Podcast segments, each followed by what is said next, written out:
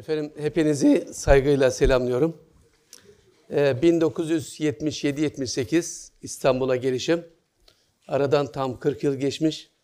Bu 40 yıl içinde ben bazı vakıfların ve derneklerin e, mezun olmayan öğrenciliğini yapmaya devam ediyorum. Kubbealtı Vakfı, Türk Edebiyatı Vakfı, İlim Yayma Cemiyeti ve diğerleri. Fakat e, şunu söylemem gerekir ki mesela Yeşilay'da Türk Edebiyatı Vakfı vardı. Şu anki Sultanahmet'teki o tarihi binanın binadan önce böyle bir apartman dairesinin yarı bölümünde küçücük böyle inanın merdiven aralarında dinlerdik. Fakat şimdi görüyorum ki maşallah e, güzel bir salonda, tarihi bir binada e, sizler varsınız. E, şu anki vakıf ve de buraları bence görmesinler, e, kıskanırlar. Tabii mekanlar insanlarıyla güzelleşir. E, ben öncelikle bu ortamı sağlayan kurum yöneticilerimize çok teşekkür ediyorum. E, hakikaten büyük bir hizmet ediyorlar. Bence kurumlar, vakıflar, dernekler e, burs verdikleri öğrencilere her anlamda sahip çıkmalı ve zaten çıkılıyor. Şimdi e, Türk Edebiyatı'nın renkli portreleri dedik. E, süre belli. 45 dakikada özetlemeye çalışacağım. Son 15 e, dakikada da kabul ederseniz soru cevap faslı olsun. E, belki sorularınız olabilir. E, muhtemelen olacaktır. Onlara da dilim döndüğünce cevap vermeye çalışayım. Şimdi e, tabii bu 40 yıl içinde e, hakikaten Türk kültür hayatının önemli simalarıyla tanışmak nasip oldu. Biraz da gazetecilik e, yapmanın avantajını da kullandım. Birçok kişiyle röportajlar yaptım. Bunlar arasında Sami Ayverdi'den Münevver Ayaşlı'ya, Ahmet Kabaklı'dan Tarık Buğra'ya, Tahsin Bangoğlu'ndan e, Orhan Okay'a kadar yüzlerce sanatkar var. Sadece edebiyatçı değil, sinema dünyasından insanlar var, tiyatro dünyasından insanlar var. Barış Manço, Cem Karaca, Ahmet Özhan ve daha birçok böyle sanatkar. Ee, gerçekten Türk Edebiyatı'nın, Türk sanatının çok önemli şahsiyetleri var ve biz bunların çok azını tanıyoruz. Mesela bir sinema e, oyuncusunun evine gitmiştim. Bir baktım ki muhteşem bir kütüphanesi var. Çok sevindim. Demek ki bizim gerçek sinemacılar hakikaten kültür adamlarıdır. Mesela Metin Erksan. Metin Erksan ki e, önemli filmlere imza atmış bir değerli yönetmen ama Kemal Tahir'in de en yakın dostlarından, talebelerinden, takipçilerinden. Yani şunu anlatmaya çalışıyorum. Bizim çok zengin bir kültür sanat dünyamız var. Ee, inşallah ileride e, nasip olursa bir başka programda görüntüler eşliğinde o sanatkarları size anlatmak isterim. Süheyl Ünver, Ekrem Hakkı verdi. Mustafa Düzgünman biliyorsunuz büyük Ebru Üstadı ve daha böyle yüzlerce şahsiyetin fotoğrafları var. Benim arşivimde Allah'a şükür iyidir. Ee, onların fotoğrafları eşliğinde farklı bir e, program olabilir. Ben bugün Türk Edebiyatı e, eksenli bir konuşma yapmaya çalışacağım. Biraz da sesimden anlaşılıyor, hafif rahatsızlık var, kusura bakmayın. Ama inşallah sizi fazla rahatsız etmeden e, toplantıyı tamamlamaya çalışacağım. Efendim tabii Türk Edebiyatı deyince divan edebiyatı var, ondan önceki dönem var ama biz e, yeni edebiyatçılar, ben Mehmet Kaplan'ın da talebesi olma şansına eriştim. E, sizler de genel başkanımız da öyle, o da edebiyat mezunu. Ee, yeni Türk Edebiyatı'nı daha ziyade Tanzimat'tan sonra yavaşlatıyoruz. Aslında yenisi eskisi yok. Divan şiirimiz de eskimez bir şiirdir. Eskimez bir edebiyattır. E, fakat böyle bir e, bölümleme var. İşte yeni Türk Edebiyatı Tanzimat'tan sonra başlıyor. Gazetecilik de o dönem başlıyor. Ondan sonra ilk gazetelerimiz o dönem çıkıyor. Kimler var? Namık Kemal var, Ziya Paşa var. Şinasi var, Ahmet Mithat Efendi var. Ve böyle devam edip gidiyor. O zaman e, bu şahsiyetlerden belli başlarından böyle kısa hatıralar, anekdotlar paylaşarak e, konuşmama başlamış olayım. Şimdi Ahmet Mithat Efendi e, Tanzimat döneminin ikinci neslinden ama çok değerli bir şahsiyet. E, Hacı-i Evvel ünvanı bu. Yani hoca, ilk hoca. Hace biliyorsunuz hoca demek. E, ilk hoca ve e, yüzlerce eser kaleme almış. İlgilenmediği saha yok. Dinden edebiyata, tarihten tasavvufa kadar. O dönem aydınları e, o kadar gayretli ki durumdan vazife çıkarır. Mesela Batı'da İslam aleyhtarı bir kitap yayınlandığında hemen bakıyorsunuz Ahmet Mithat Efendi veya Namık Kemal veya diğer bir aydın bir reddiye yazıyor, bir cevap yazıyor ve bir eserle karşılık veriyor. Yani sadece edebiyatla ilgilenmiyor o dönem aydınları. İşte gazeteler çıkarıyorlar, gazetelerde makaleler yayınlanıyor. Ahmet Mithat Efendi'nin hayatı diğerlerine göre biraz daha renkli. E, ticaret de yapıyor. Mesela e, su e, üretimi yapıyor. Ondan sonra e, başka böyle fa fabrikaları, üretim yerleri var, çiftlikleri var. Damadı Muallim Naci aynı zamanda gazeteci. Bir taraftan gazetecilik yapıyor, bir taraftan iş hayatına girmiş vaziyette. Fakat onun e, gazeteciliği sırasında tabii romanları çok önemli. Tefrika romanlar var o zaman biliyorsunuz. Gazetelerde yayınlanıyor. Ertesi günü insanlar tabii merakla okuyor ve takip ediyor. Yani bugünün dizileri. Ama bugünün dizileri haftada bir değil mi? Mesela Diriliş Ertuğrul ben takip ediyorum. Haftada bir böyle iple çekiyorum hakikaten. Ama o dönemin romanları her gün yayınlanıyor. Yani her gün o romandan bir bölüm. Pehlivan tefrikaları gibi. Ahmet Mithat Efendi de romanlarını böyle yayınlatıyor. Tercüman-ı Ahval gazetesinde kendi çıkardığı bir gazete bu. Ve o dönem gazeteciler gerçekten e, hayatla iç içe. Gazeteler tam vatandaşların, halkın dünyasını yansıtıyor. Ben 23 yıl gazetecilik yaptım. Halen bir gazetede haftada 3 gün köşe yazarlığı yapıyorum. Şimdiki gazetecilik biraz ister istemez kopmuş vaziyette. Yani öyle gazeteciler var ki, köşe yazıları var ki e, yani halkın arasında hiç karışmaz. Havaalanından iner, gazete binasına gider. O gazete binası da zaten artık böyle çok uzaklarda. E, yani çarşı pazara inmez. Eski gazetecilerin değeri bu yüzden büyüktür. Peyami Safaların, Burhan Feleklerin, daha eskilerin. Neden? Çünkü çarşı pazarda e, ve halkla iç içe. Dolayısıyla halkın nabzını tutuyor. Sıkıntılarını biliyor. Derdinden haberdar. Ahmet Mithat Efendi romanına dönelim. E, roman yayımlanıyor. İşte diyelim ki 57. bölüm. E, ve orada bir genç kız var.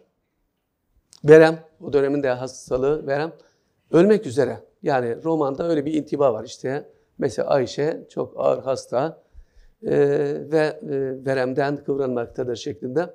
Tabi Ahmet Mithat Efendi Babali'de çalışıyor, gazeteyi orada çıkarıyor, Cağalon'da. Evi Beykoz'da. Dolayısıyla her gün vapurla gidip geliyor. Bir gün e, akşam üzere vapura binmiş ve Beykoz'a doğru hareket ediyor. Tabi vapurlar daha küçük, insanlar birbirini tanıyor, herkesin yeri belli. E, Ahmet Mithat Efendi zaten hemen fark ediliyor. İki metreye yakın boyu, böyle uzun sakalıyla, bastonuyla müheykel bir insan. E, oturuyor. Az sonra o vapurdaki bir grup geliyor. Üstad diyorlar, bugün tefrikada okuduk. Genç kız Ayşe duyduğumuza göre hastaymış, ölecekmiş. Ne olur onu öldürmeyin, yaşasın. Yani bu bir roman. Ee, Ahmet Mithat Efendi peki diyor, bastonunu vuruyor. Bastonu vurması tamam onaylamış demektir. Fakat e, işe bakın ki bizde bugünlerde böyle gruplaşma, kamplaşma oluyor ya her zaman olduğu gibi. O zaman da ikinci bir grup geliyor. Aman üstad onları dinlemeyin. İnanın genç kız ölürse roman daha heyecanlı olur. Lütfen olsun. Ondan sonra Allah Allah Ahmet Mithat Efendi yine bastonu vuruyor. Onları da kır, kırmayayım diye. Peki öldüreyim diyor. Ve tartışma başlıyor.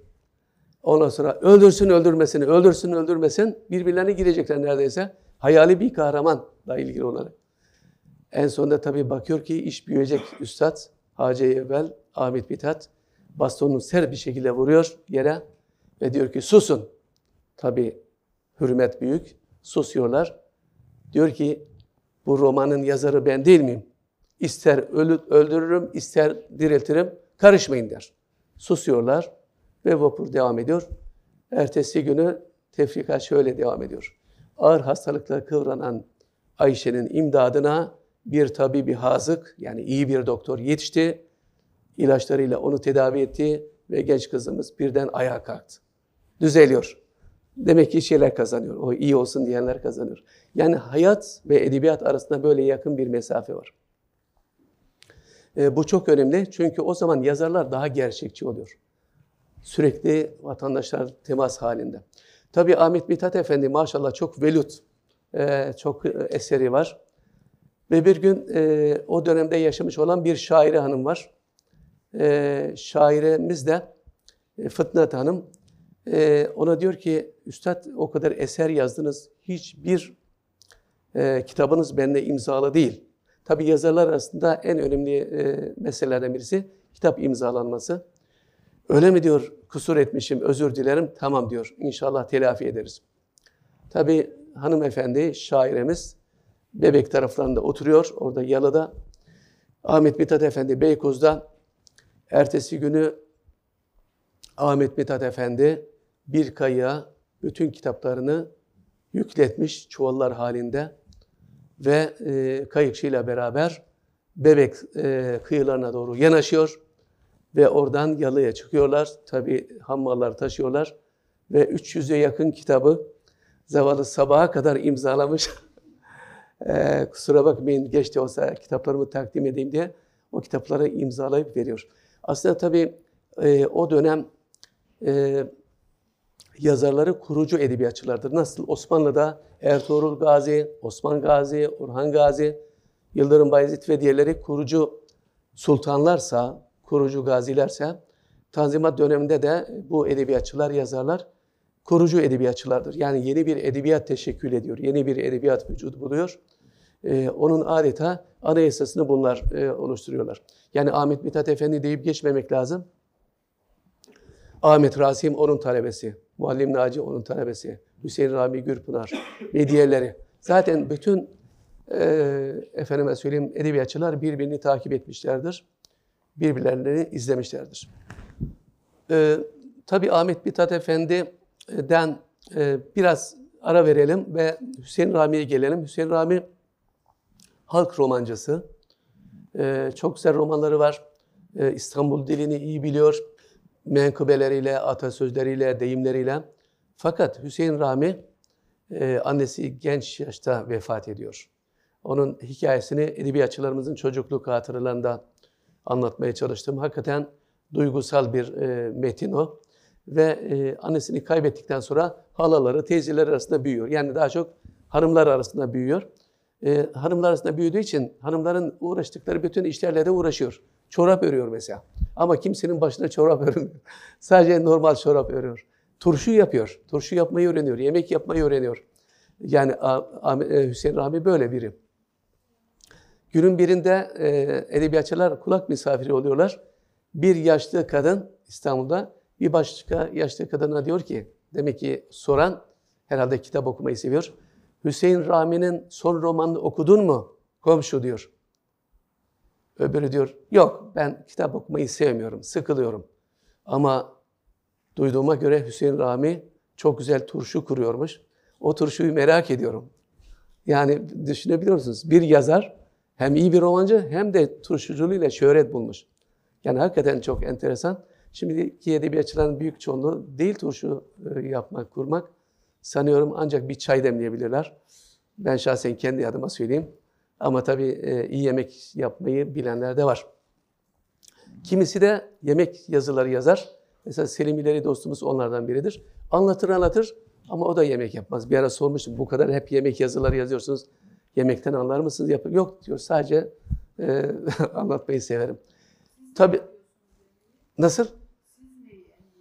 Yemek mi? Efendim benim e, sofrada en büyük katkım çatal ve kaşıkları getirmek, Ondan sonra e, suyu getirmek. Onun dışında e, sofrada oturmayı severim. Aslında ben şöyle düşünüyorum. Yani her kese kendi işini vermek lazım. İşi ehline teslim etmek lazım. Bana göre erkeklerin yemek yapması yanlıştır. Mutfağın patroniçesi hanımlardır. Hanımlar yemek yapmalı. Erkekler oturup... Evet. Şimdi belli ki bu konuda muzdarip olanlar var. Efendim şöyle, e, hakikaten yemek yapmak ayrı bir nimet. Yani Cenab-ı Allah herkese bütün nimetleri veremez. Bizde hezarfenler var. Eski sanatkarlar hezarfendir. Hem iyi şiir yazar, hem ney üfler, hem hat meşkeder. Böyle sanatkarlarımız vardır. Ama bu geçmişteydi. Günümüzde ise daha çok insanlar tek bir sahada yetişiyorlar. Belki de ilimlerin artması dolayısıyla bu böyle olmuştur sanatların. Çünkü mesela çocukluğumda hatırlıyorum. bir memleketimizde bir doktor vardı. Doktor Feridun. Halen hayatta. Çok yaşlı. Ve bütün hastalar ona giderdi. Pratisyen tabii. Ama göze de o bakıyor, kulağa da, içe, dışa, her tarafa. Ama şimdi herkes uzmanına gidiyor. Öyle değil mi? Göz hastalığımız olunca göz hekimine gidiyoruz. Yani bence insanlar bir alanda iyi yetişmeli. Ama daha sonra vakitleri oldu mu diğer sahalarda da çalışmalar yapmalıdır. Kubbe altında e, çalıştığım 15 yıl içinde şunu gördüm.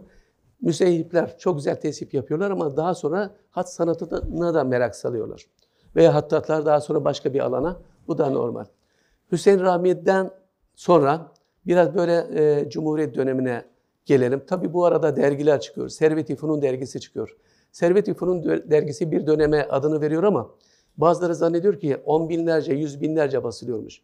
Hayır, koca Servet-i Fünun dergisi, Tevfik Fikret, Halis Ziya Uşaklıgil ve diğer önemli edebiyatçıların olduğu dergi bütün Osmanlı topraklarında 500 adet basılıyormuş. Ama bir döneme mührünü vurmuş. Yani kemiyet keyfiyet meselesi. Demek ki sayı çokluğu çok önemli değil. Bazen 500 dergi bir dönem başlatabiliyor.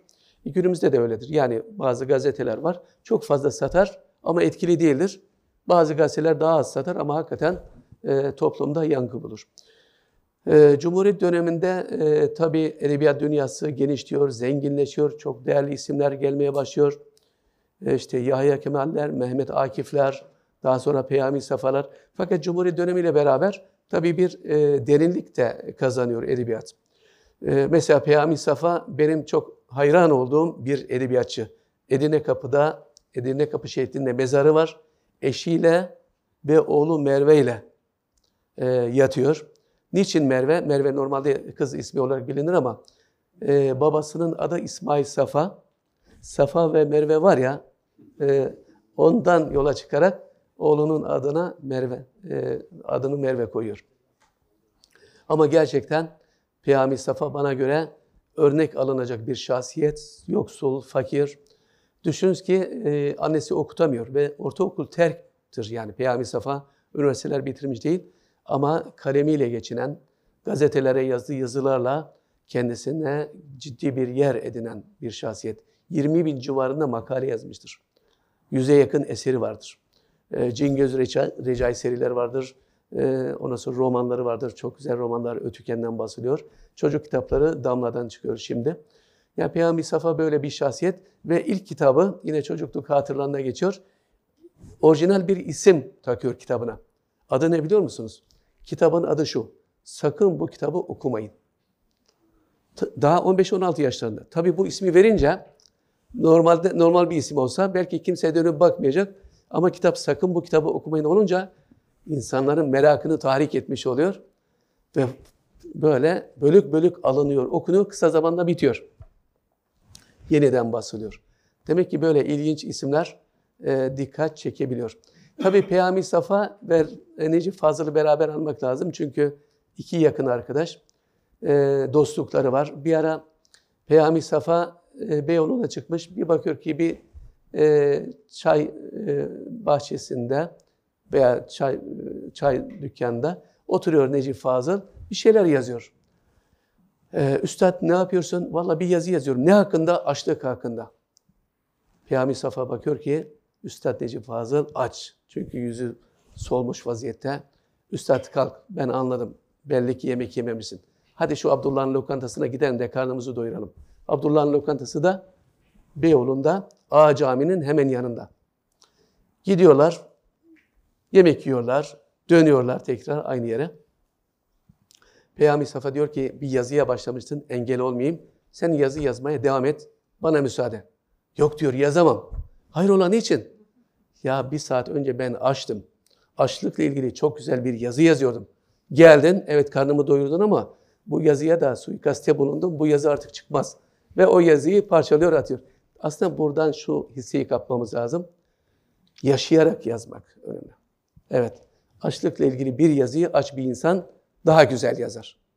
Ama tok bir insan yazamaz. En azından hakkını veremez. Evet böyle anekdotlar var. Tabi e, Peyami Safa e, vefatından sonra Nebahat Hanım eşi uzun süre yaşadı, hastaydı. Ve e, yeni evi Peyami Safa'nın kitaplarını basarken ona da sürekli maaş verdi. Adeta ona sahip çıktı. Yani yayıncılar ve yazarlar arasında böyle dostlukların olması son derece önemlidir. Şimdi e, üçü de rahmete kavuşmuş vaziyette. Necip Fazıl tabii bizim üstadımız, e, şairimiz, büyüğümüz. E, onun yetişmesinde annesinin çok tesiri var. Dedesinin de öyle. Çemberli Taş'ta konakları varmış. Hatıralarını anlatır. Ve dedem beni yanına alır, kitap okuturdu. Gel aklı evvelim, gel bakayım bana buradan bir şeyler oku dermiş. Şiir okuturmuş, hikaye okuturmuş. Peygamber kıssalarını okuturmuş ve Necip Fazıl böyle yetişmiş ilk olarak. Tabii annesi de e, arif bir insan. Hasta bir ara hastanede Necip Fazıl ziyaretine gidiyor. Daha küçük. 12 yaşında mesela diyelim ki e, Cerrahpaşa Hastanesi'nde ziyaretine gidiyor. Ee, annesinin kaldığı odada bir yatak daha var. O karayolada da 12 yaşlarında bir kız çocuğu yatıyor. Biraz kenarda, pencere kenarında. Annesi o kızı gösteriyor Necip Fazıl'a ve diyor ki çok iyi bir kız, çok sevdim e, ama hasta. Duyduğuma göre yakında ölecek. Ama ne güzel şiirleri var. Senin de şair olmanı ne kadar isterdim. Bu kadar. Annesi Necip Fazıl'a diyor ki senin şair olmanı ne kadar isterdim. Bir cümle. Necip Fazıl 12 yaşında. Tabi yıllar sonra hatıratını yazıyor Babu Ali kitabına. Diyor ki annemin o sözü beni çok etkilemişti. O anda yani 12 yaşındayken kararımı verdim. Şair olacağım dedim. Devam ediyor ve oldum. Bakın sıradan bir şair olmuyor. Sultanı şuara. Yani şairlerin sultanı oluyor. Demek ki bazen bir annenin ağzından çıkan samimi söylenmiş bir söz, bir cümle bir milletin en büyük şairini yetiştirebiliyor. Tabi Necip Fazıl'ın da e, yetiştirdiği pek çok şahsiyet var. O yedi güzel adam dediğimiz Rasim Özdenören, Caiz Zarifoğlu ve diğerleri hepsi e, onun Rale-i Tedrisinden yetiştiler. E, Sezai Karakoç da e, o, onu sever, sayar ve o da Büyük Doğu'da yazmıştır. Zaten ziyaret ettiğimizde Sezai Bey bunu anlatır. Ee, Üstad Necip Fazıl'ın üzerindeki tesirinden bahseder. Ve ilk şiirleri de, ilk yazıları da Büyük Doğu'da çıkmıştır Sezai Karakoç'un. Tabi Caiz Zarifoğlu dedik, böyle daldan dala atıyoruz ama kusura bakmayın. E, bugün böyle yani tamamen biraz e, doğaçlama olsun. Caiz Zarifoğlu çok enteresan bir şahsiyetti. Rahmetli ben e, kendisiyle görüştüm. Hatta 1985 yılında bir röportaj yapmıştım. İstanbul Radyosu'ndaydı. Çocuk kitapları da yazmaya başlamıştı o zaman. Mustafa Roy Şirin'in teşvikleriyle. O röportajı yayınladık. Ee, çok da iyi oldu. Ee, o röportajı yaparken bir soru sormuştum Cahit Bey'e. Allah rahmet eylesin. Efendim sizin şiirleriniz için biraz anlaşılmaz diyorlar. Çok zor şiirler. Ne diyorsunuz? Ee, verdiği cevap enteresandı. Acaba benim şiirlerim mi anlaşılmaz?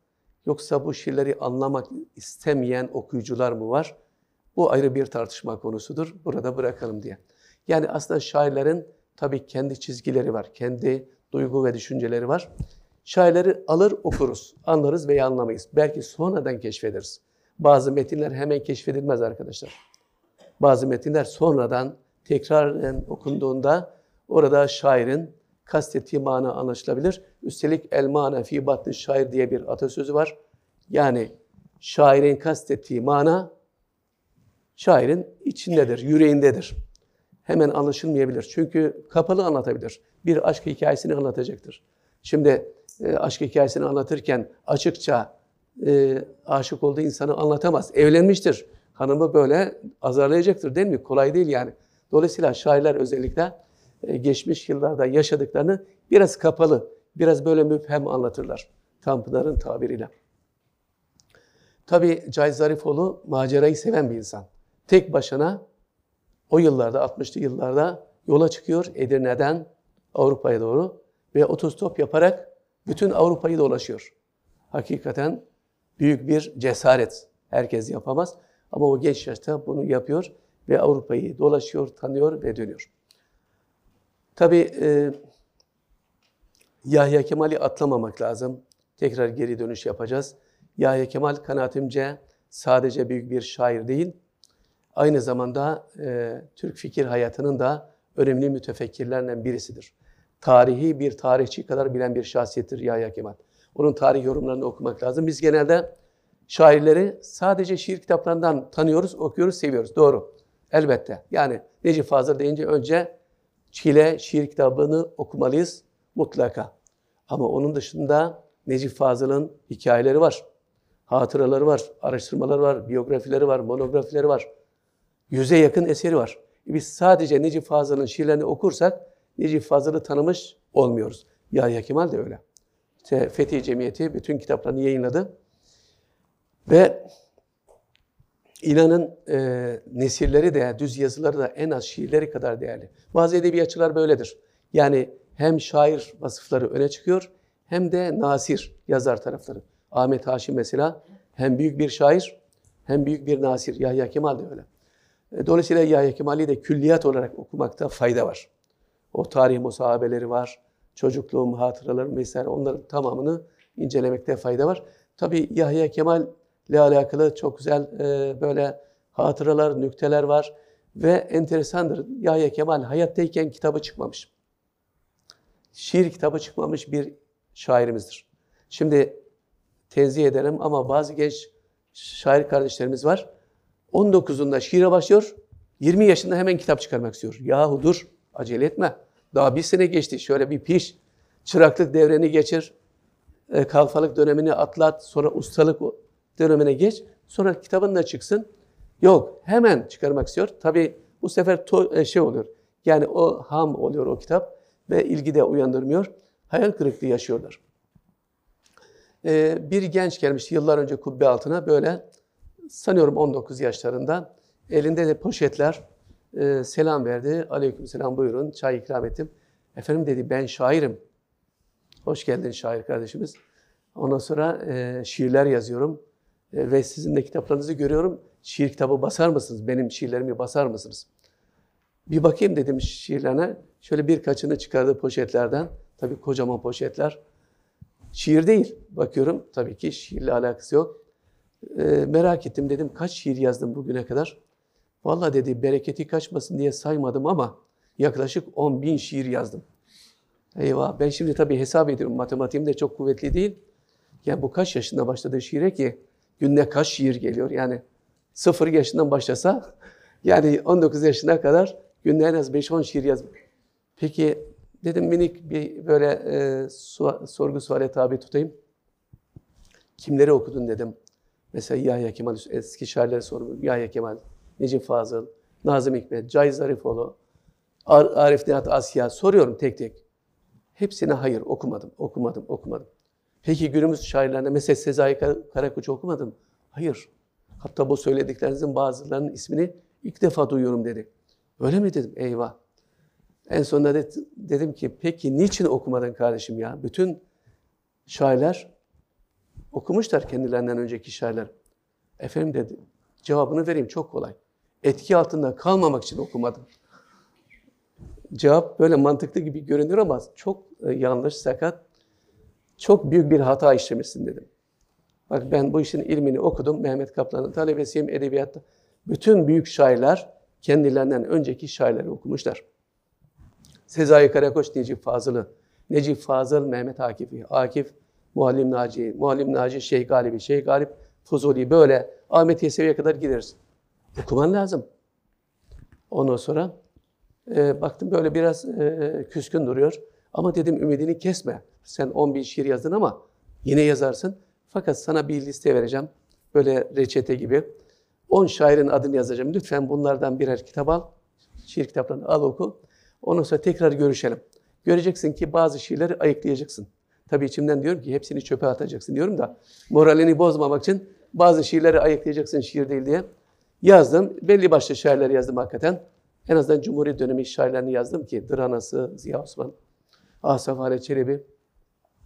Hani rahat anlayabilsin diye divan şairleri zor gelir. Aldı listeyi biraz böyle küskün, ümitsiz.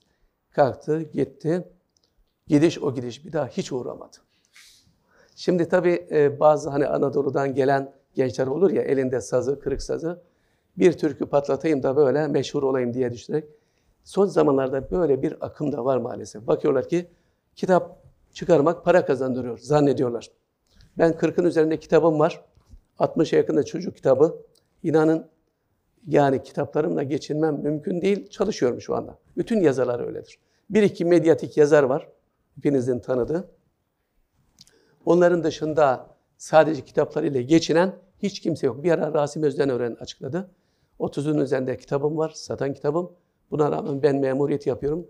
Yapmasaydım geçinemezdim, aileme bakamazdım dedi. Rasim Özderen'in üstadımız. Neyse yani şimdi demek ki e, bu iş kolay değil. Bu işin hakikaten bir çilesi var. Tabii laf lafı açıyor dedik. E, bir hattatımız var Hüsrev Subaşı. Bir ara o anlattı. Dedi ki e, Savaş Çevik, yanlış söylemeyeyim. Hatta Savaş Çevik dedi ki şimdi gençlerin bir kısmı çok acele ediyor. Ben hat kursuna başladım. Üstadım Hamit Aytaş'tan ders alıyorum. 10 sene geçti hiçbir zaman veya daha sonra Hasan Çelebi ile devam ettim. Hiçbir zaman aklımın ucundan geçmedi ki bir sergi açayım. Ondan sonra adımı duyurayım geçmedi. Şimdi biz kurs veriyoruz dedi. Daha kursun 3 ayı dolmadan gençler geliyor. E, hocam artık kurs şey sergi açalım. Adımız duyulsun. Biraz meşhur olalım. Para kazanalım falan diyorlar. Yani 3 ay içinde. Biz ise 10 sene bekledik. Hocalarımızın baskısıyla, zorlamasıyla sergi açtık. Yani demek ki sanat, edebiyat sabır işidir. Sabredeceğiz. Kitap çıkarmak da kader işidir. 5-10 şiir kitabı çıkarıp da şair olmayanlar var. Yahya Kemal gibi hiç şiir kitabı çıkarmadığı halde üstad kabul edilen şairler var. Yani kitapla orantılı değil yazı hayat. Şimdi e, yine böyle isimlerden söz ediyoruz. Samiha Ayverdi. Benim kubbe altında tanıdığım müstesna bir şahsiyet. Ömrü boyunca eserler yazmış. 15 bine yakın mektubu var. Hapishaneden bir mahpusun mektubu geliyor, ona cevap veriyor. Bir bakana, mesela Milli Eğitim Bakanı'na mektup yazıyor, müfredatla ilgili bilgi veriyor. Böyle bir gayretli insan. Ve Sami Ayverdi adeta bir muallime. Peki yakın arkadaşlarından Safiye Rol, o da öyle. Safiye Rol, tabi ismi son yıllarda bizim bazı çalışmalarımızda e, tanınan bir şahsiyet. Ciğerdelen isimli romanı var. O da ayrı bir derya gerçekten. 13 yaşında Almanya'ya gidiyor. O zaman Türkiye ile Almanya arasında böyle bir öğrenci gönderme politikası var, anlaşması var. Ve eğitimini orada tamamlıyor. Doktorasını yapıp dönüyor Safiye Erol. Tabi bu arada yazı yazmaya başlıyor. Daha sonra romanları çıkıyor, makaleleri var. Teşkilatçı birisi, e, çeşitli kurumlarda çalışıyor. Fakat onu yetiştiren annesi İkbal Hanım. Keşanlı İkbal Hanım, Safiye Erol'u yetiştiren muhteşem bir anne. Bir, yani eğitim veriyor, terbiye ediyor.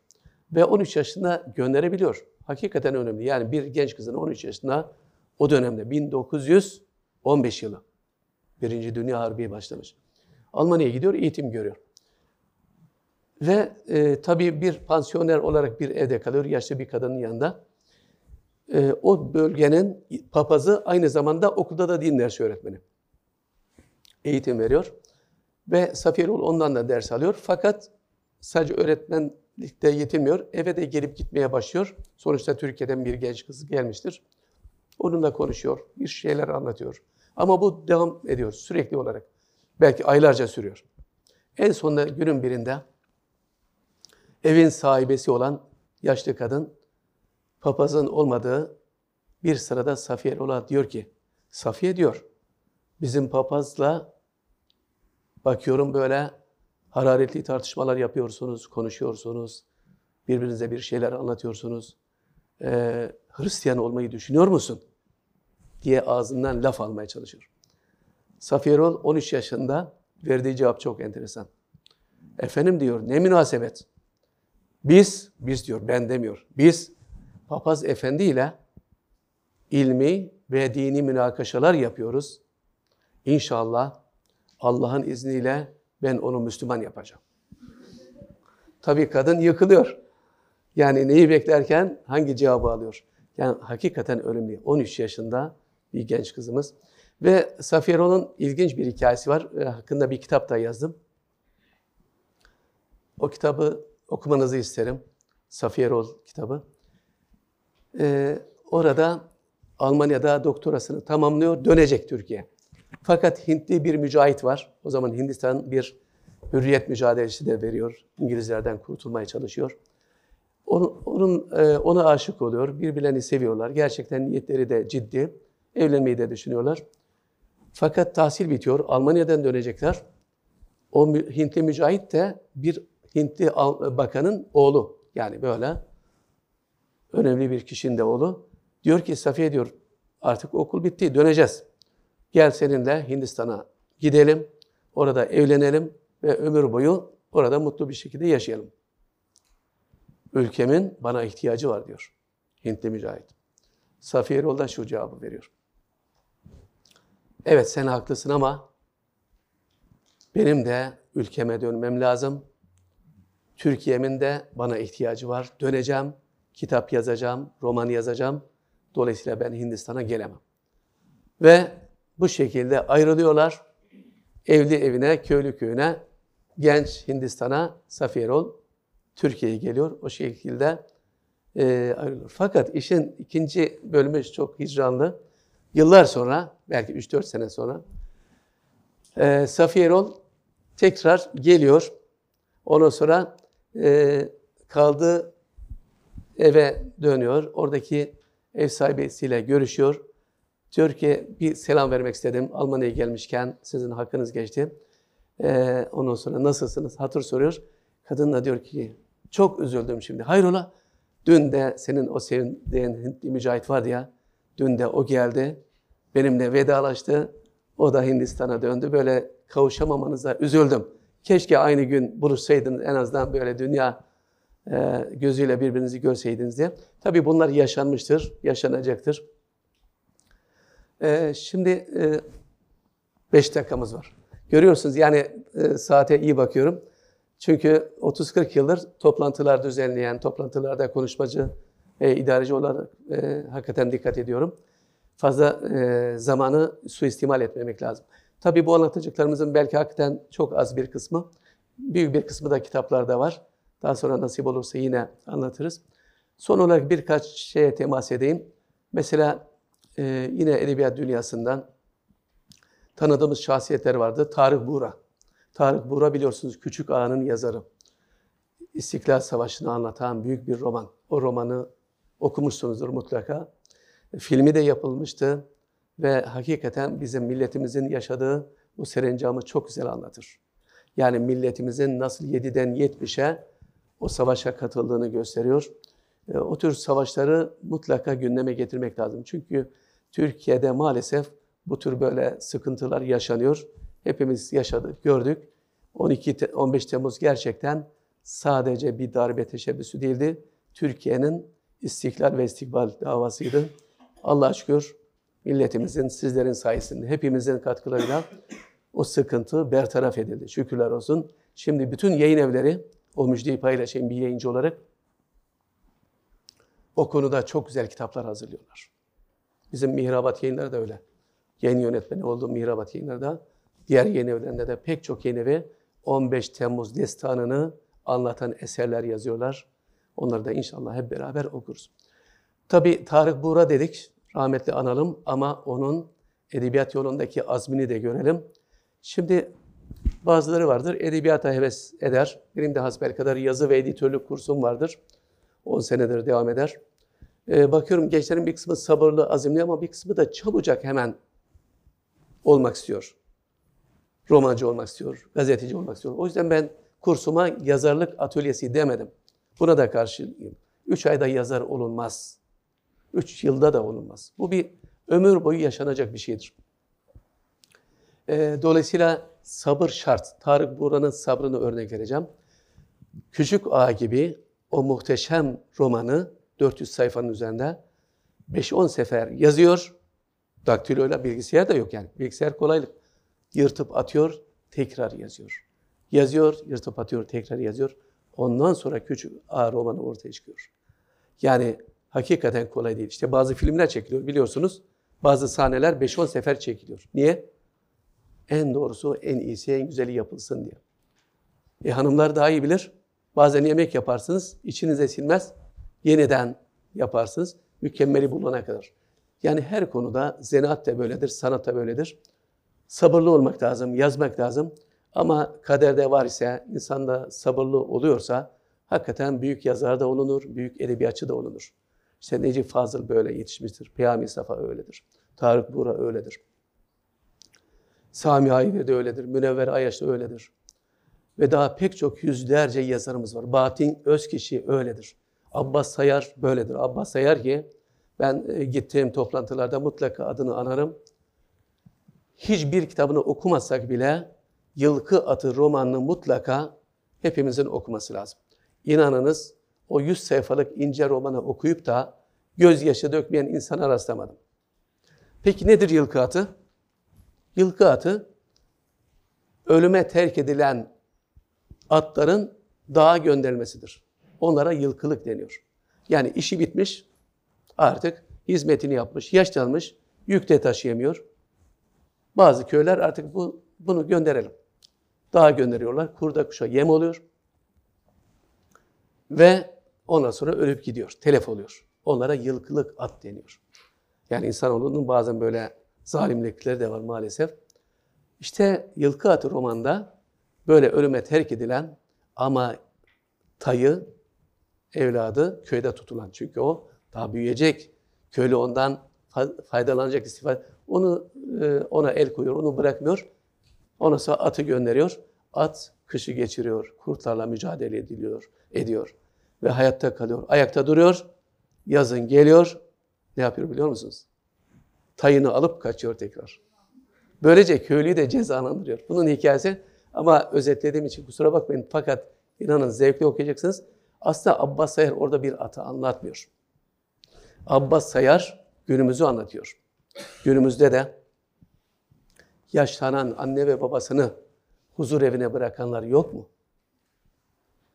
Halbuki o yaşlı anne ve baba bırakınız torunlarıyla yaşasınlar. O torunlar dede muhabbeti görsün, nene muhabbeti görsün. Beraber yaşasınlar. Bu arada tabii bir e, Anadolu'da duyduğum efsane gibi bir hatıra var bu konuda. Bir gün yine böyle zalim bir baba, rivayete göre inşallah olmamıştır, bir sepet hazırlıyor ve yaşlı babasını zaten böyle insanlar yaşlanınca biraz da küçülüyormuş. Böyle alıyor sepeti yerleştiriyor. Oğlu ise, adamın oğlu ise 5-6 yaşlarında. Baba diyor, hayrola dedemle gezmeye mi gidiyorsunuz? Ben de geleyim. Yok diyor, gezmeye değil. E nereye gidiyorsunuz? Ya işte bir yere gideceğiz. Çok ısrarcı. Çocuklar biliyorsunuz böyle. Çocuktan al haberi diye bir söz var malum. Israr edince en sonunda açıklıyor. Diyor ki evladım bak bu deden artık işe yaramıyor. Bize katkısı yok, faydası yok. Sadece yemi, yemek yiyip oturuyor. Bir de hizmetine bakıyoruz. Ya bunu götürüp atacağım yani. Kurtulacağız ondan. Ondan sonra çok mu istiyorsun gelmeyi? Evet geleceğim. Gidiyorlar hakikaten. Baba, oğul ve torun. Üçü beraber gidiyorlar. Bir uçurum kenarına geliyorlar. Ve tam atacağız zaman torun diyor ki babasına. Baba diyor dur. Hayrola niye? Ya sepeti atma baba.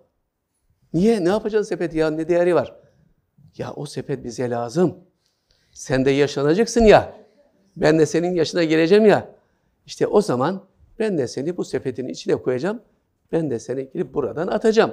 Onun için sepeti atma. O anda tabii kafaya dank ediyor. Ya ben ne ediyorum, ne yapıyorum diye aklı başına geliyor ve pişmanlık duyuyor, özür diliyor, alıyor, geliyorlar ve beraber yaşıyorlar. Ya tabii bunlar menkıbe gibi ama ders alınması gereken menkıbeler. İki dakika geçti kusura bakmayın. İstiyorum ki sorularınız olsun. Edebiyata dair, yazmaya dair, gazeteciliğe dair, hayata dair her konuda soru sorabilirsiniz. Ee, cevap vermeye çalışırım. Son 13 dakikamızı da böyle geçirelim. Ee, buyurun sorularınız. Buyurun efendim. Etkilendim. Yalnız beni etkileyen bir şey şu oldu. Bin tane kitap yazmış olan bir genç. Acaba evreni ve kainatı kendi gözüyle nasıl görmüş, neler yazmış hiç merak ettiniz mi? Onun bir şiiri var mı sizde? Bin tane şiir yazmış dediniz. Onu motive eden duygu neydi acaba? Şimdi Ben etkile, evet aslında bir şey söyleyeyim mi? Teşekkür ederim, anladım. e, yazı kursumuzda öğrenciler hep sorarlar veya gittiğim okullarda ya yazmak istiyoruz ama yazamıyoruz. Aklımıza bir şey gelmiyor. Ben de onlara şöyle cevap veriyorum. Diyorum ki gazet fiili gazetecilik yaptığım dönem içinde bir muhabirim vardı. O gazetede ben e, servisin başındayım. Muhabire dedim ki bugün hava güzel, yaz havası. Kültür sanat sayfasını idare ediyoruz. E, Taksim'e git, oradan birkaç haber al gel. Ve o gitti. Ondan sonra akşama kadar dolaştı. Geldi. Abi dedi hiç haberlik bir şey yok ya. Öyle mi dedim. Peki. Bak dedim. Ben senin yerinde gidiyor olsaydım. Bugün Taksim'e, Beyoğlu'na gidiyor olsaydım neler yapardım? Haberi yok diyorsun ya. Bir, o zaman AKM açık, açıktı. AKM'de devlet tiyatrolarının yeni oyunu var mı? Onunla ilgili bilgi alırdım. İki, konser var mı? Nevzat Atlı o zaman konserler veriyordu. Allah selamet versin. Onun haberini alır getirdim. Haber yapardım. İki. Üç, devlet tiyatrolarının ayrıca küçük sahne diye bir bölüm var. Oraya geçerdim. Oradan da acaba bir şeyler koparabilir miydim? Dört, devlet tiyatrolarının küçük sahnenin karşısında eski Maxim Tiyat- e, Gazinosu'nun yanında tam karşıda Nazım Hikmet Vakfı var. Gidip bakardım o vakıf neler yapıyor. Yeni bir şeyler yapıyor. Beş, tabii ben bunları sıraladıkça arkadaşım böyle macup duruma düşüyor. Beş, gelirdim e, e, orada e, Atlas Sineması var. Yeni filmler vizyona girmiş mi? Altı, Yapı Kredi yayınlarından yeni kitaplar çıkmış mı? Sekiz, orada sahaflar var. Sahaflardan kitap çıkmış mı? Dokuz, işte Ziraat Bankası'nda yeni bir sergi var mı? Resim sergi. On, Tarık Zafer Tuna'ya kültür merkezinde toplantılar yapılırdı yeni bir şey. Abi dedi yeter. Vallahi mahcup oldum dedi. Genç muhabir arkadaşım. Yani şunu demek istiyorum. Bir insan istedikten sonra başarır. Allah isteyene murat, e, isteyene mutlaka yardımcı olur. Yeter ki isteyelim. Ama bu istemek şöyle olmamalı. Yazmak istiyorum, oturup hayır çıkacağız, dolaşacağız.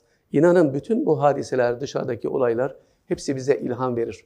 Bir kuş evi görürsünüz, o size bir çağrışım yapar. Onun için bir hikaye yazarsınız. Ecdadımız Osmanlı kuş evlerini niçin yapmış? Ha demek ki ecdatta hayvan sevgisi varmış. Bu arada hayvan sevgisi derken e, hiç e, şeyden bahsetmedim. Bahsetmeyince de üzülüyorum. Bizim kedimiz var, lokum. E, kusura bakmayın bir cümleyle de ondan bahsedeyim. E, çünkü bahsetmeyince hakikaten vicdan azabı çekiyorum. E, akşam da gidince söylüyorum böyle senden de bahsettim falan. Pardon hocam, e, ben anlatamadım galiba söylemek istediğim şeyi. Yo yo anladım ama bunu tamamlayayım. Şöyle diyorum, ben aklıma takıldığı için Evet. soruyorum. Yani acaba diyorum, e, merak ettiniz mi? Bu ne oldu bu genç sonra? Hani ben yol gösterdim ona dediniz. Evet. Ha, o, ha tamam teşekkürler. Acaba ünlü biri olmuş mi? Yok, ünlü biri olmadı. ismini biliyorum. Ee, şimdi şöyle, edebiyat yolunda veya yazı dünyasında birçok kişi yola çıkar. Kimi e, sahil maksuda erişir, kimi de erişemez. Yani bu bir nasip meselesi. Yahya Kemal döneminde de yüzlerce kişi şiir yazmış. Belki de binlerce. Ama bugün Yahya Kemal'i hatırlıyoruz. Diğerleri unutulup gidebilir, olabilir. Şimdi e, o da bir kaderdir. Kadere de inanmak zorundayız. Şimdi lokum, bizim lokum tabii e, 5-6 sene önce evimize misafir geldi. Ve e, aslında kedi beslemiyorduk. Hep severdik ama Anadolu'da çünkü çok daha fazla var. Bir gün eve geldim baktım, evde böyle bir şeyler oynuyor. Hayrola dedim hanıma ve oğluma. İşte bir kedimiz oldu. Nereden çıktı? İşte dışarıdaydı yavru. Yani e, ölme, ölmesin diye aldı getirdi. Peki sevindik, hayırlı olsun dedik. Adını da koydular lokum diye böyle tatlı bir şey. Ve biberonla beslediler, büyüttüler. Ve inanın şu anda 7 yaşına girmek üzere hayatımızın en büyük neşelerinden birisi. Şimdi tabii Anadolu'da kediler hür, evden çıkar, gezer, dolaşırlar. Apartman hayatı başladıktan sonra kediler de esaret içinde, esaret altında. Fakat bizim lokumun e, bana verdiği ilhamlar var. Onun için kitap hazırlamaya başladım bakın. Lokumname diye bir kitap hazırlıyorum şimdi. Bir kedi bile bir kedi bile e, insana ilham verebiliyor. Ve inanın o kadar temiz ki diyebilirim ki dünyanın en temiz canlılarından birisi de kediler. Besleyenler bilir. E, Gece gündüz temizlik yapar. Bazen bizimle televizyon seyreder. 157. Benim e, kütüphaneme çok dadanır. Ara sıra gelir, arşivi karıştırır. E, ama sever benim. Kitapları çok sever. Fotoğraf çektirmeyi sever. Bu bir hayli fotoğraf var. Fotojeniktir aynı zamanda. Fakat en çok hoşuma giden bir tarafı şu. O kadar temiz ki e, tabii tuvalet yeri var. Banyoda böyle bir bölüm yaptık. Sadece oraya yapmıştır. Yani 7 senedir bir sefer bile odaya salona tuvaletini yapmamıştır. Bu kadar temiz, titiz, dikkatli. Bir sefer yaşandı bu. İçeride tıraş olurken banyoda e, ondan sonra biraz uzatmış herhalde böyle süre uzamış geçmiş. Çocukcağız da artık çocuk diyoruz bizim üçüncü oğlumuz oldu. E, lokum da sıkışmış zavallı. Ondan sonra kendisi pek e, sıradan böyle miyav demez. Her zaman da miyav demez. Nasıl her şoför her zaman kornaya basmazsa rahatsız olmasın diye. Lokum da hiç miyav demez. Ama çok böyle can alıcı bölümlerde, zamanlarda hakikaten sesi çıkarır. Geldi banyonun önünde miyav dedi. Ben mesajı aldım. Yani demek istiyor ki baba çabuk çık. Bak ben sıkıştım burada. Şu tıraşı bitir dedi. Ve ben de acele ettim hakikaten. Tıraşı bitirdim. Kapıyı açmam, çıkmamla onun içeri dalması bir oldu. Sıkışmış ve hakikaten e, tuvalet ihtiyacını karşıladı. Şunu da anlatmaya çalışıyorum. Aslında bizim de canlılara sahip çıkmamız lazım. Ve benim belki de ilk defa toplu olarak burada seslendireceğim bir şey var. Geçen bir haber aldım. Ee, tabii gazeteci iseniz, emekli de olsanız haberlerle e, karşılaşıyorsunuz. Diyor ki e, İstanbul'da 1 milyon sahipsiz kedi var. Dışarıda. Ben hemen şöyle bir düşündüm. Ortalama 1 milyon bina varsa, daire, ev varsa her ev bir kedi alsa dışarıda kedi kalmaz. Doğru mu? Hesap 3 aşağı 5 yukarı. Böyle bir şey düşünüyorum. Yani Allah kedisi olmayanlara kedi nasip etsin. Hakikaten ilk başta böyle çekinenler var. Ya işte yırtıcı falan. Hiç yırtıcı değil. En fazla şöyle minik bir çizik atar. Ona da böyle hatıra gözüyle bakarsınız. Yani kedilere de merhamet etmeliyiz, kuşlara da. Hayvanlara merhamet etmeyen insanlara da etmez. Ve bizim medeniyetimiz böyle bir medeniyettir. Ecdadımız bırakın kuşu, dağdaki kurdu bile düşünmüş. Onlar için vakıflar kurmuş. Kurtlar için, aç kurtlar için. Böyle bir medeniyetin mensuplarıyız Allah'a şükür. Evet soru buyurun efendim. Teşekkürler. Hoş geldiniz hocam. Hoş bulduk. Teşekkürler. Buyurun. Ee, Eski kursiyerlerimizden, eskimez kursiyerlerimizden Elif Hanım. Bizde eskilik yok. Siz nasıl buranın eskimez kursiyerlerisiniz? Evet, Elif kardeşimiz de öyle. Buyurun. e, yazmanın ne kadar meşakkatli ve ömür boyu sürecek bir mücadeleye sebep olduğundan bahsettiniz. Ee, Ben de iki gün önce Mustafa Kutlu Hoca'yı ziyaret ettim Perşembe günü dergah yayınlarında. Çok iyi. O da e, kitaplarının e, çok satmasına rağmen e, geçimini sağlayacak bir düzeye ancak 70 yaşından sonra gelebildiğinden bahsetmişti. Gerçekten e, büyük bir mücadele verdi hikayeleriyle tanınan, Ki denemeleriyle en tanınan. tanınan, sevilen bir insan, hikayecilerden biri olmasına rağmen. Evet. Yani gençliğinden itibaren hep e, yazar olmanın hayalini kurmuş ve ancak 70 yaşından Tabii. sonra. Doğru, haklısınız. Çok doğru. Şimdi e, tabii ki arkadaşlar hatta bazen katıldığım toplantılarda bazı gençler şunu soruyor. Duymuşlar ya. Mesela Orhan Pamuk işte son romanıyla bir yalı aldı mesela. Zannediyor ki böyle biz yazarlar her kitabımızda böyle bir ev alıyoruz, bir dükkan alıyoruz. Böyle yatırım soruyorlar. Çok para kazanıyor musunuz hocam? Valla diyorum eğer para için yapacaksanız bu şeyi lütfen yapmayın. Büyük bir hayal kırıklığına e, uğrarsınız. Çünkü Türkiye'de yazarlık hakikaten kitap kazandırmıyor. Evet var.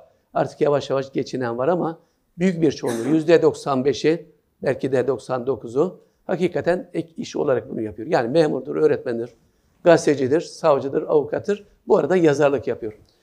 Ee, çok haklısınız. Aslında e, yazarlık bir sevda işidir. Yani yazı yazmak, edebiyatla uğraşmak, sanatla uğraşmak bir sevda işidir. Bakın o sevdayı taşıyanlardan birisi vardı. Mehmet Türker Acaroğlu. Eski derleme müdürü. Hocam bilir. 99 yaşında ona eskader olarak bir ödül verdik. Sonra ziyaret ettik. Ee, dedik ki işte yakında törenimiz olacak. Ali Emir'i de davet edeceğiz. Alacağız arabayla vesaire. Teşekkür etti. Sonra vedalaştıktan sonra tabii bir odası var. Tamamen kitap dolu. Çıkışta dedi ki Mehmet Nuri Bey bir şey söyleyeceğim. Buyurun efendim. Bana dua edin de Cenab-ı Allah bana bir sene daha ömür versin. 99 yaşında bir sene daha istiyor. Hocam Allah hayırlı ömürler versin. İnşallah Zaro Ağa gibi 160 yıl yaşarsınız. Biliyorsunuz böyle bir 160 yıl yaşayan bir vatandaşımız var. 5-6 padişah görmüş, cumhuriyete yetişmiş ve 34'te vefat ediyor. Ondan sonra peki sorun bakalım niçin bir yıl istiyorum? Çünkü dedi elimde bir kitap var, onu bitirmem lazım. Yani bütün isteği bu. İşte yazarlar aslında bu topluma, bu millete, sizlere, hepimize bir şeyler verebilmek için yazıyorlar. Yoksa kitap yazayım da para kazanayım. Öyle düşünenler de var elbette. Yani tamamen ticari düşünen de var. Ama inanın gerçek edebiyatçıların, yazarların büyük bir çoğunluğu topluma bir şeyler verebilmek kaygısıyla yazı yazıyorlar. Sabahlara kadar düşünüyorlar, üretiyorlar. Dolayısıyla e, inşallah aranızdan da inanıyorum ki çok kıymetli yazarlar çıkacaktır. Evet soru başka? Yazan var. Buyurun, buyurun efendim. Hanım. hocam. Estağfurullah. Ben. Perizat Altınay ben. Evet. Eskimeyen dinleyiciniz. En rahat dinlenen ve en rahat okunan kitaplarınız hangileridir? Bana göre edebiyatımızın güzel yüzü, E, kopya verdiniz. Tarihimizin güzel yüzü, edebiyatımızın çocukluk anıları, Sağ olun. mizahın izahı. Sizin fikriniz nedir? Sağ olun. Böylece kitaplarımın da reklamı yapılmış oldu gördüğünüz gibi.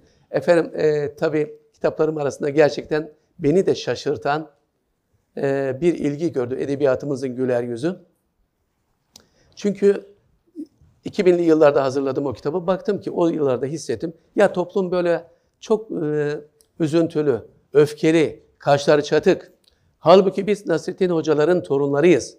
Niçin tebessüm etmiyoruz? Niçin gülmüyoruz? Hazreti Peygamber, mensup olduğumuz dinin peygamberi ne diyor? Buyuruyor ki mümine tebessüm sadakadır. Ya paranız yoksa sadaka vere, veremiyorsanız bir komşunuza tebessüm edin. Sadaka vermiş gibi oluyorsunuz. Ama niçin böyle sürekli sinirliyiz, çatık kaşlıyız, bu bize yakışmaz diye düşündüm. Durumdan vazife çıkardım. Kalktım edebiyatımızın güler yüzünü hazırladım. Ama inanın kitaplarım arasında beni en çok yoran o oldu. Çünkü 40 yıl içinde derlediğim nükteler, nok- e, anekdotlar hepsini orada bir araya getirdim. Osmanlı'da da yazılmış nükte kitapları var. Onları da ele aldım. Bir hoş kitap çıktı. E, ve e, büyük bir ilgi de gördü. Allah şükür peş peşe baskılar yapıyor. En e, unutamadığım husus Muğla'dan bir edebiyat öğretmeni bana bir mektup yolladı. Hocam dedi çok teşekkür ederim. Mektubunda diyor ki Allah razı olsun iyi ki bu kitabı yazmışsınız. Ben yıllarca böyle bir kitap arıyordum. Bulamıyordum. Ee, eskiden ben edebiyat derslerini işlerken sınıfa giriyordum böyle sert, asık suratlı bir şekilde. Çocuklar bugün mefailun, mefailun, mefailun veznini işleyeceğiz. Açın kitapları. Çocuklar oflaya puflaya sıklasa eyvah yine mi mefailun diye açıyorlar ama dersi işliyorduk can sıkıntısıyla. Şimdi öyle yapmıyorum. İşi öğrendim. Mesela eee Akif'i mi işleyeceğiz? Önce edebiyatımızın güler yüzünden orada 50-60 nükte var Akif'le ilgili. 5-6'sını seçiyorum böyle en çok öğrencilerin ilgileneceği. Önce derse başlarken onları anlatıyorum. Çocuklar gülüyor, kahkaha atıyor, seviniyor. Ya Akif amma da kıyak adammış, çok espriliymiş falan diye.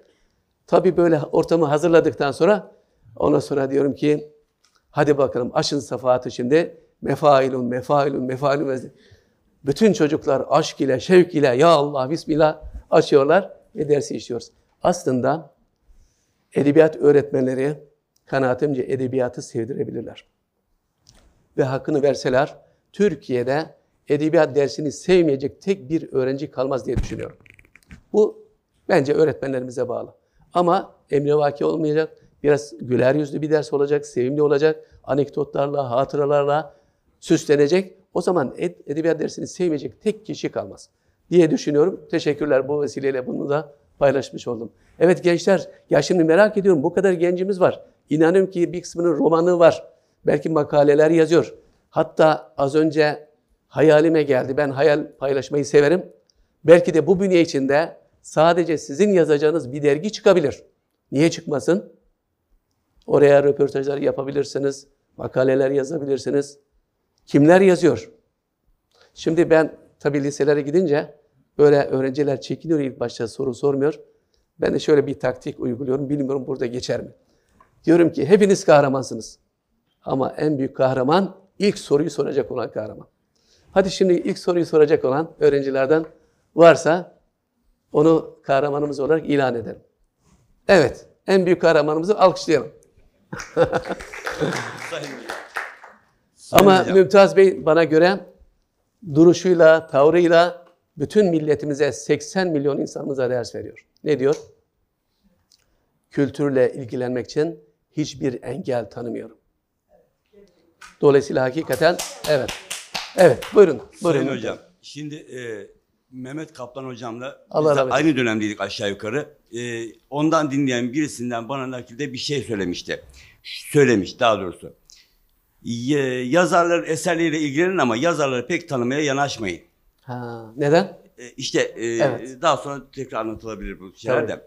Şimdi bu noktadan sonra ben demin e, bahsettiğiniz annelerini çok seven Yahya Kemal gibi, e, Kısa Kürek gibi kimselerin babalarıyla ilgili bir takım problemleri var mı imiş. Bunu da bir anı kitabından ben okudum. Doğru. Siz bu konuda e, ne ekleyebilirsiniz efendim? Hemen söyleyeyim. Genelde bu e, sosyolojik bir vakat arasında babalar kızlarıyla iyi geçinir. Oğullar da anneleriyle iyi geçinir. Doğru mu arkadaşlar? Yani e, genelde böyle. Ben evimden öyle biliyorum. Yani iki oğlum var. Benden ziyade anneleriyle daha samimi. Bütün sırlarını söylerler. Bu normal bir şey. Bir de genelde yazarların çocukları dediniz değil mi? Yazarların çocukları biraz babalarının Yok, yazarlar babalarıyla ilgili problemler. Ha işte onu söyleyeceğim. E, yazarlar babalarıyla bazı problemleri yaşıyorlar çünkü ya onu aşmak istiyorlar, babayı aşmak istiyorlar e, veyahut da onun gibi olmak istiyorlar, olamıyorlar. Ya bu tür şeyler yaşanabiliyor ama elbette ki anneler ve babalar her zaman muhteremdir. Şimdi e, hayal kırıklığı dediniz ya, tabii bazı Anadolu'dan gelen okuyucular İstanbul'da yazarlarla tanışınca hayal kırıklığına uğruyor, doğrudur. Eserlerinde mesela okuyor, Ondan sonra diyor ki şu 50 eserini okudum yazarı, mütefekkiri bir gidip ziyaret edeyim. Bakalım nasıl biri. Kafasında bir kahraman. Böyle Fatih gibi, Kanuni gibi, Yavuz gibi. Yani gelip bakıyor. Canon'da mütevazi bir odada oturan, ondan sonra çay içen, biraz da yüzü asık falan bir yazarla karşılaşınca hayal kırıklığı yaşıyor. Ve gerçekten ya ben yazarı böyle bilmiyordum diyor. Bence e, Kaplan Hoca sırf bunun için demiş olabilir. Bir de e, bir e, okuyucu söylemişti. Ya diyor bir tarih romanı, e, tarih romanları yazan bir yazar vardı. Çok meşhur. Anadolu'da en çok okunan yazar. Ben de onu şey zannediyordum. Böyle heybetli iki, iki buçuk metre boyunda onu Ulubatlı Hasan'ı bize sevdirdi, Fatih'i sevdirdi. Sonra e, İstanbul'a geldim. Bir ziyaret edeyim dedim. Baktım böyle ufak tefek. Ondan sonra benden de kısa. Böyle bir ya yazar böyle olur mu? Olamaz diye isyan ediyor. Yani şunu demek istiyorum. Bazen okuyucular yazarları birer kahraman seviyesine getiriyorlar. Bence o yazarların e, önemli olan bedenleri, duruşları, yakışıklı olmaları güzel değil. Önemli olan bu topluma ne veriyorlar? Peyami Sabah. Ufak tefek bir insan. Ama bu milleti besleyenlerden birisi. Tahir Kutsi Makar rahmetli analım onu. Çok ufak tefek ama çok güzel romanlar yazmış. Hatta Tahir Kutsi Makal dedik de onun da nüktesini anlatmadan rahmete vesile olsun diye. Çok ufak tefek ve e, küçük bir arabası da var. Onu ondan sonra sürüyor. Fakat şoförlük yaparken kendi arabasında böyle biraz da kaykılıyor. E, arkadan da pek görünmüyor böyle. Neredeyse bir gün Topkapı'dan içeri giriyor Fındıkzade'ye doğru ilerlerken peşine polisler takılıyor böyle motosikletlerle. Rivayet şu. Şoförü olmayan bir araba Fındıkzade'de ilerliyor. Arkadan görünmüyor. Arkadan görünmüyor hakikaten. Ondan sonra neyse Aksaray'a doğru geliyor polisler ve durduruyorlar arabayı. Kıstırıyorlar. Tahir Kusi Makar rahmetli. Hayrola diyor bir şey mi var? Arama mı falan? Ondan sonra yavaşça kapı açılıyor. Polisler bekliyor ne olacak falan diye. Kapı açılıyor. Ufak tefek bir yazar çıkıyor. Tahir Kusi Makar cebinden kartını çıkarıyor. Basan kart. Havalıdır. Gazeteciler hava atmayı sever. Gazeteci yazar Tahir Kusi Makal. Buyurun. Polis görünce özür dileriz. Arkadan sizi görmedik de. o yüzden takip ettik. Buyurun devam edin diye. Yani şimdi bu anekdotlarla aslında o yazarları sevdirmek mümkün. O insanlar da yazar. Ama önce insan. Onların da acıları var, karları var. Belki de sevmişler, evlenememişler, çile çekmişler. Mesela birisini daha anlatalım ve yavaş yavaş toparlayalım. Osman Cemal Kaygılı, İstanbul yazarı. Benim çok sevdiğim yazarlardan birisi. Hakikaten büyük çileler çekiyor. Yani düşününüz ki bir yazar 45 yaşında vefat ediyor. Ee, kitapları var ama geçinemiyor. Başka iş de yapamıyor. Mesela deniyor da bir ara çarşamba pazarında pazarcılık yapmaya çalışıyor. Gidip o zaman dağlardan, İstanbul dağlarından böyle maydanoz, yeşillik falan topluyor, getiriyor, yapamıyor. Yani herkes de pazarcılık yapamaz. Herkes ticaret yapamaz. Ve aç kalıyor, sıkıntılar yaşıyor, büyük çileler çekiyor. Osman Cemal Kaygılı. Muhteşem bir yazar hakikaten. Yani dili güzel. Ve bir gün o zaman soyadı Osman Cemal Kaygısız. Mahkeme açıyor kendisiyle ilgili ve hakim bey diyor ki hakim bey lütfen soyadımı değiştiriniz. Peki diyor ne yapmak istiyorsun? Efendim soyadımı kaygılı yapmak istiyorum. Hakim bey diyor ne gerek var ya bak ne güzel soyadım var kaygısız. Böyle kalsın daha iyi? Efendim diyor ben hayat karşısında kaygılıyım. Geçinemiyorum. Lütfen soyadım bana uygun olsun diye. Ve hakikaten soyadını değiştiriyor. Osman Cemal Kaygılı. Bu şekilde vefat ediyor. Yani bunlar tabii yaşanmış şeyler, hayali şeyler değil. Keşke o zaman, şimdi Türkiye çok büyüdü Allah şükür. Yazarına sahip çıkıyor, sanatkarına sahip çıkıyor. Keşke o zaman bir devlet büyüğü Osman Cemal'i fark etseydi ve ona bir maaş bağlasaydı ve onu sıkıntılardan çıkarsaydı. Bu arada biraz böyle hüzünlü şeyler de anlatıyorum ama inanın belki de İstanbul'un en iyimser insanlarından birisi benim. Çok ümit varım. Çok güzel gelişmeler oluyor. Sizler varsınız. Mesela hep söylediğim bir şey. İstanbul'a geldiğimde 80'li yıllarda sadece iki yerde kitap fuarı düzenleniyordu. İstanbul ve Ankara'da. Şimdi bütün Anadolu'da, her ilde ve bazı ilçelerde kitap fuarları düzenleniyor. Aydınlanıyoruz. Dün Üsküdar Kitap Fuarı açıldı.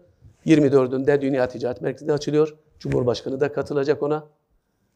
Ardından Bursa, Anadolu her tarafta. Kitap medeniyettir evet. Yani kitap okumaya başladık. Hani bazıları bir yazarımız vardı. ismini vermeyeyim bir abimiz. Her gittiği konferansta 1980'li yılların bilgisiyle donatıyordu. Diyordu ki bizler dünyada en az kitap okuyan milletiz. Hep böyle yani karamsar. Bir gün dedim ki abi böyle değil. Artık aradan çok sular geçti. 2017'lere geldik. Vallahi billahi kitap okunuyor. Şu anda yayıncılara sor bir anket yapalım. Dünyada en çok kitap okunan 11. ülke olmuşuz. Bu istatistiklerden belli. Karamsar olmaya gerek yok. Ha öyle mi dedi o abimiz? E Ben bundan sonra böyle diyeyim. Yani e, demek ki takip yani gündemi takip etmeyen yazarlar da var. Başka mesela eskiden bir iki yazarımız dünyada tanınıyordu. Şimdi yüzlerce yazarımızın eserleri dünya dillerine çevriliyor.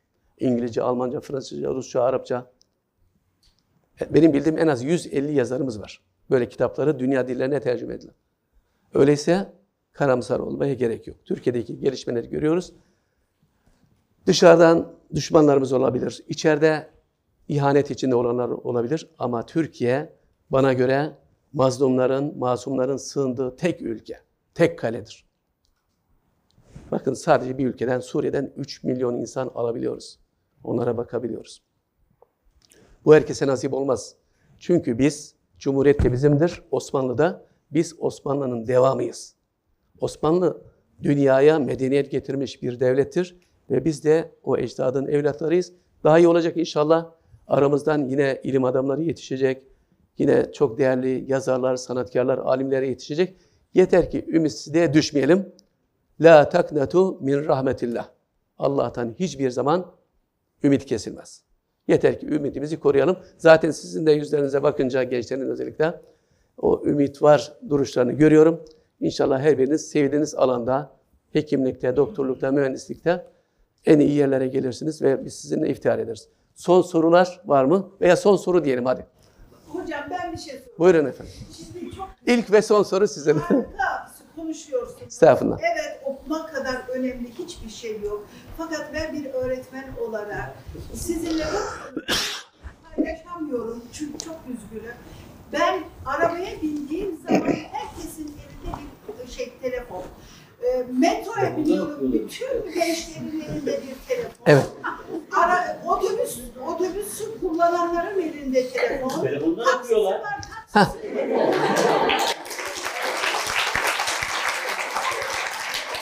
İnanın ben de hocamı destekliyorum. Şimdi yayın dünyasında şöyle bir şey var efendim. Belki çok yaygınlaşmadığı için bilinmiyor.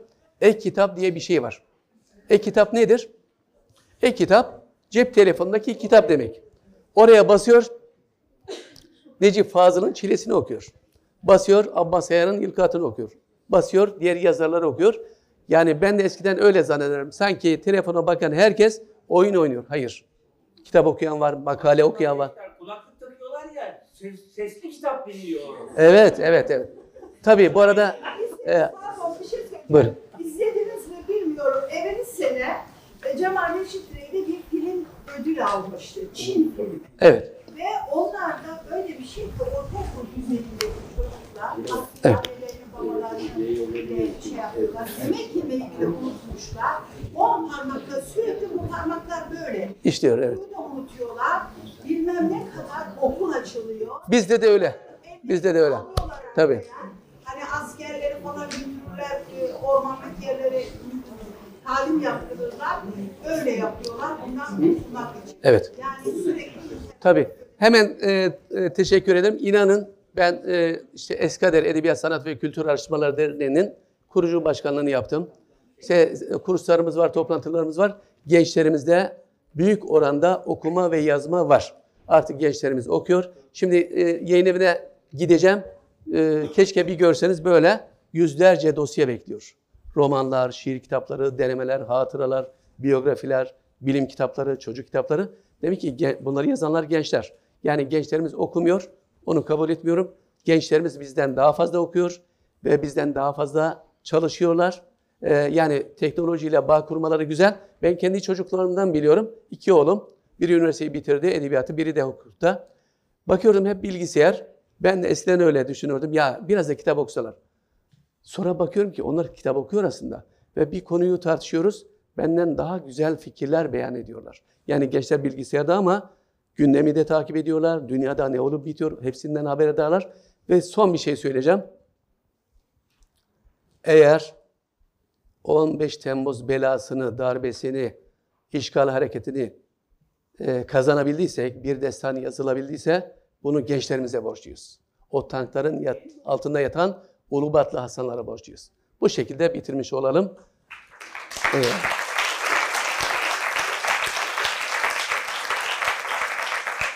Teşekkürler. Ben özellikle yöneticilerimize teşekkür ediyorum. Ee, bütün şehitlerimizi rahmetle anıyorum. Sürçü lisan ettikse affola. Eyvallah.